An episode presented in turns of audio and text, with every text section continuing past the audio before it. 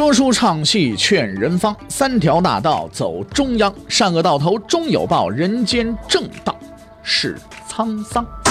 给您续上一杯茶，我慢慢的说，您细细的品。听大禹话说明朝，除了咱们广播直播以外啊，我们还在喜马拉雅独家网络发布。各位呢，可以登录喜马拉雅手机和电脑客户端，搜索大禹茶馆，选择收听。上期节目咱们说到哪儿呢？咱们说到动手削藩，朱棣草木皆兵，隐秘战线，建文出手迅速。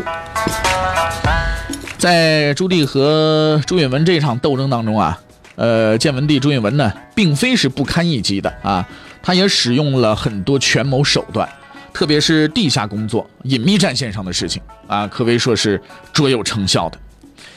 建文元年初，就是公元一三九九年的时候，朱棣派长史葛城进京朝见皇帝。其实这葛城呢，他就是一间谍，他的真实目的呢是打探消息。但是朱棣万没想到的是呢，这人呢、啊、被策反了，而策反葛城的是皇帝本人。葛城一到，建文帝放下架子，以九五之尊对葛城礼遇有加，估计也亲切地询问了他的家庭收入情况，并鼓励他好好工作。咱们大伙儿也知道，之前咱们也说了，这个明朝的官啊，当官的这个工资都低啊。葛城估计呢，就是稍微的给他加上一倍的工资，他就差不多就被收买了啊，十分感动。首先这个钱，这是一件事情啊，另外一件事情是什么呢？另外一件事情啊，就是说当皇帝的啊，就这么对自己这么样的好，他能不感动吗？那这涕泪横流啊，是不是啊？皇帝竟然如此看重自己，一时脑子热，主动交代了燕王朱棣种种不法行为和自己的间谍身份啊。然后他光荣地接受了建文帝地下工作者的称号，表示回去之后一定是要努力的工作啊，并且及时做好情报信息传递工作，哎，这个争取早日呢将燕王等人一网打尽。一颗钉子就这么扎进去了。如果说葛城是个小间谍，那么接下来咱们要说的这位就是超级大间谍。更具讽刺意味的是，此人并不知道自己做了间谍。他是谁呢？朱棣的老婆，大将军徐达的女儿。将门往往是无虎子，那当然啊，呃，也无虎女，对不对？你比方说常遇春儿子常茂，李文忠儿子李景龙啊。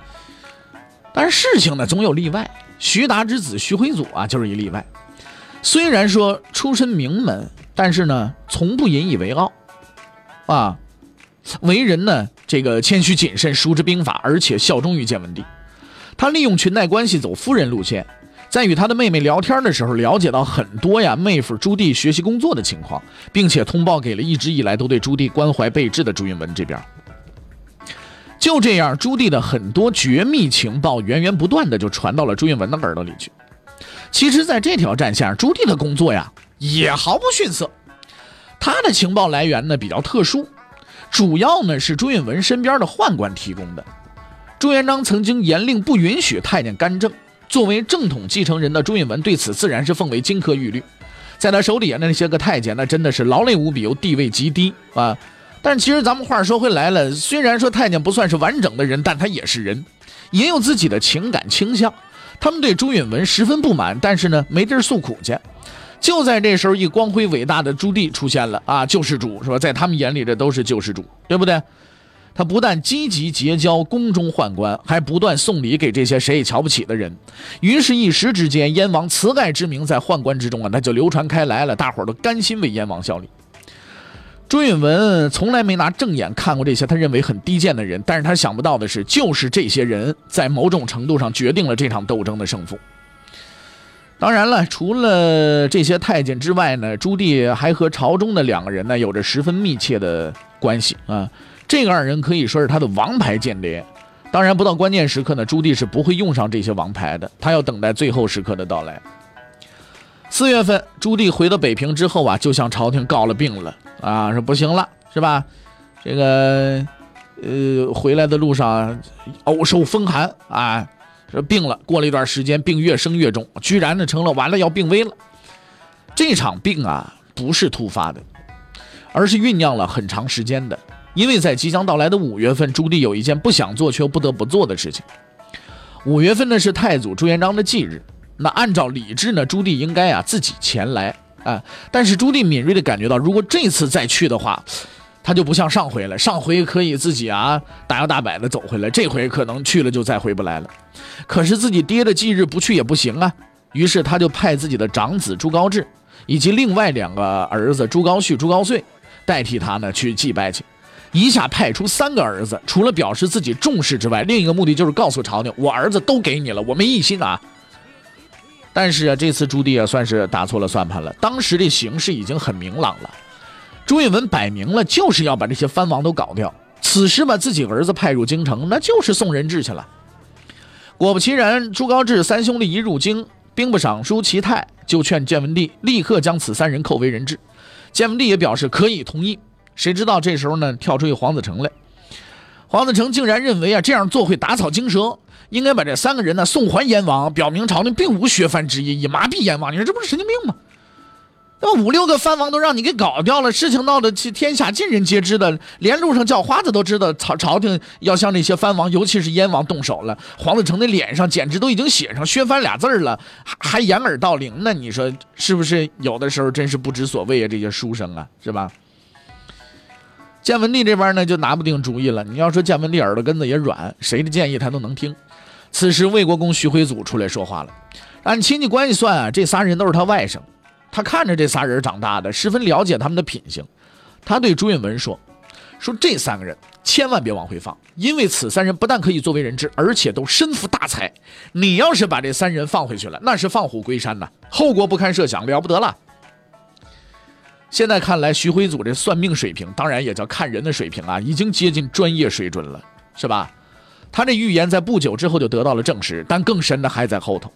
紧接着，徐辉祖特别说到了朱高煦这个人，他告诉朱允炆，说在他这三个外甥当中啊，这个朱高煦啊，就他最为勇猛过人，也最无赖。他不但不会忠于陛下，他也不会忠于他爹。哎。你不能不服，徐辉祖这一卦居然算到了二十年啊，都二十多年之后，而且准确率百分之百，远远超过了天气预报啊！天气预报到现在为止，其实二十四小时预报也最多就是百分之八十几，不到九十，是吧？可是决定权在建文帝手里啊，他最后决定得，还让他们回去吧，就这么着放走了朱高炽三兄弟。如果朱允炆知道在后来的那场战争当中朱高煦起了多大的作用，他一定会为自己做出的这个决定去找地方一头把自己撞死拉倒。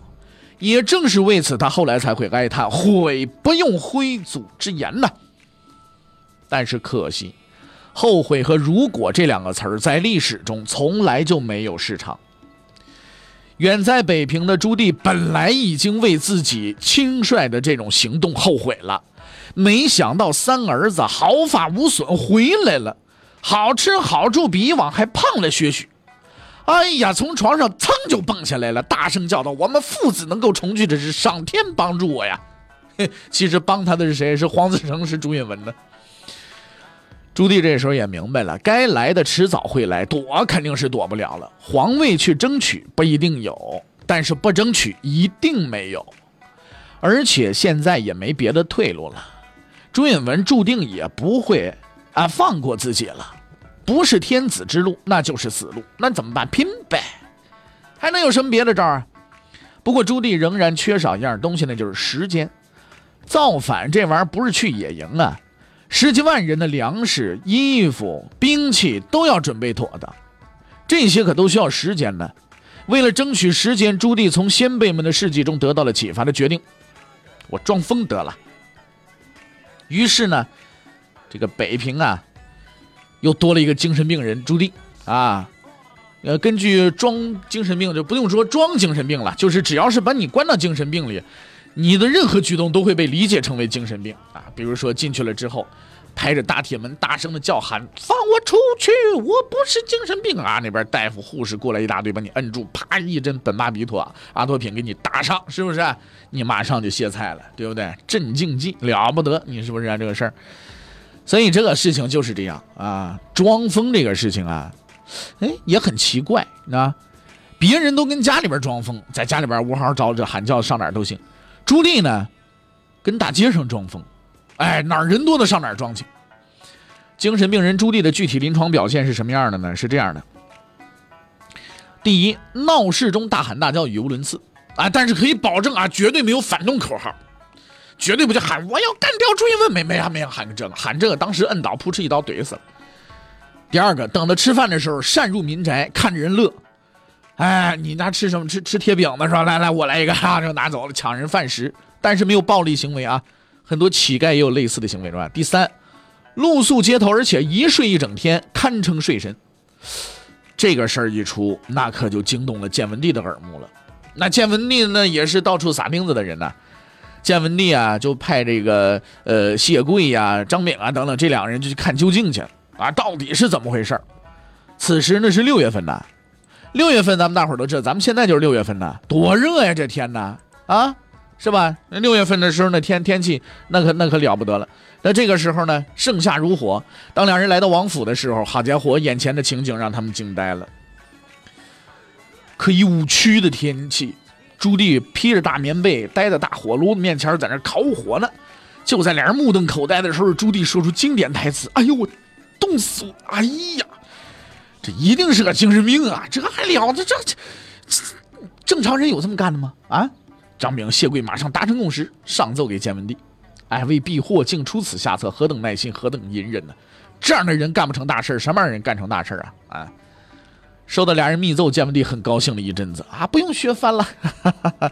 哎呀，这个人得精神病了啊，那就不足、呃、这个为虑了，是吧？呃，精神病人朱棣自然也很高兴了，他终于有时间准备自己的计划了。但是朱棣啊，把事情想得太简单了。由于一个意外的发生，他的计划破产了。朱棣失算，为什么呢？因为长史葛城背叛了他，他把朱棣装疯的情况告诉了建文帝，并且密报朱棣即将举兵。一向犹豫不决的兵部尚书齐泰终于做出了正确的决断，他下了三道命令：第一，立刻命令使臣前往北平；第二，授意张炳、谢贵立刻采取行动，监视燕王及其亲属，必要的时候直接采取行动。那直接采取行动是什么行动啊？对吧？上去这个白刀子进，红刀子出呗。第三，命令北平指挥使张信立刻逮捕朱棣。应该说这是一个很好的应急计划，但是呢，咱们之前也说了，计划是计划，执行最重要，对不对？你的减肥计划定了多久了？是不是啊？啊，你的学习计划定了多久了？你做了吗？对不对？执行才最重要。这个计划第一点、第二点没问题，第三点就坏事了。怎么坏事？张信说不上是建文帝的亲信。呃，他是燕王亲任的都指挥使，齐泰居然将如此重要的任务交给他，这不是儿戏吗？想来这位书呆子是听了太多的评书了，在他脑子里抓人嘛，就是埋伏五百，刀不手于帐后，摔杯为号，是不是冲上去接着咔嚓，不就完事儿了吗？张信接到任务之后犹豫了很久，还是拿不定主意。他和燕王关系好啊，燕王呢对他有知遇之恩呢，对不对？但是话说回来了，那毕竟自己拿的是朝廷的工资，如果说通知了燕王呢，不但违背了职业道德、啊、还会从国家高级干部变成反贼。一旦上这条贼船，那玩意儿就可就下不来了，对不对？你这事儿你这放谁，那也得好好想一想啊。哎，关键时刻，张信的老母亲帮他做出了抉择。他老人家一听说怎么茬，逮捕燕王，了不得，立刻制止张信，千万不可这么做啊！我常听人说了，燕王将来必定会取得天下，他这样的人是不会死的，也不是你能够抓得住的，对不对？我们可能觉得纳闷，你说这老太太平日大门不出二门不迈的，她怎么知道就？这样的天机啊，哎，综合各种情况分析，这老太太很有可能是受到那些散布街头和菜市场的算命先生们传播的谣言的影响，得出了一结论，啊，如此重大的决策竟然受一个如此可笑的理由和论据影响，并且最终做出，实在让人啼笑皆非。迷信害死人，封建迷信也害死人啊！之前有朋友还说你那个是迷信，不是封建啊，我就连起来说啊，你你你咬我，是吧？张信呢是一个拿定主意就动手的人，哎，他立刻呢就去燕王府报信去了，说这个事儿了不得了啊，那个有人要抓你。但是出乎他意料的是呢，燕王府竟然不见外客了。按说这也算是燕王气数已尽，来报信的都不见，还有什么办法？可偏巧呢，这张信呢是个很执着的人，下定决心排除万难，非要做反贼不可。他化妆之后混入王府，再表明身份，要求见燕王。燕王没办法，只好见他，来来来，见吧见吧。但是燕王没有忘记自己精神病人的身份，还歪在床上哼哼唧唧在那儿说不出话来，就跟中风了似的。张信叩拜了半天，这位病人兄弟一句话没说。张信等了很久，还是没有等到燕王开口。看来这位病人呢、啊、是不打算开口了啊。那得了，张信就看，那你不开口，我开口吧，对吧？殿下，你别这样了啊！我告诉你，我有话跟你说啊，我有重要的事跟你说。那意思是什么？你别别别跟人装孙子了，是吧？火烧眉毛了，装什么装啊？谁知道朱棣这边那可真格的了，顽固不化，继续装糊涂，假装听不懂张信的话。张信忍无可忍了啊，站起来大声说：“说行行行，你别装了，你我我身上有逮捕您的吃令，知道吗？如果您有意的话，你你就不要再瞒我了。”于是，一幕医学史上的奇迹发生了：长期中风患者兼精神病人朱棣唰一下恢复了，一瞬间完成了起床、站立、跪拜这一系列的复杂的动作，着实令人惊叹。跪拜呀！朱棣向张信行礼：“您救了我全家呀！”立刻唤出在旁边等待多时的道衍，开始商议对策。事情到这儿可就发生变化了。都发生什么变化了呢？欲知后事如何，且听下回分解。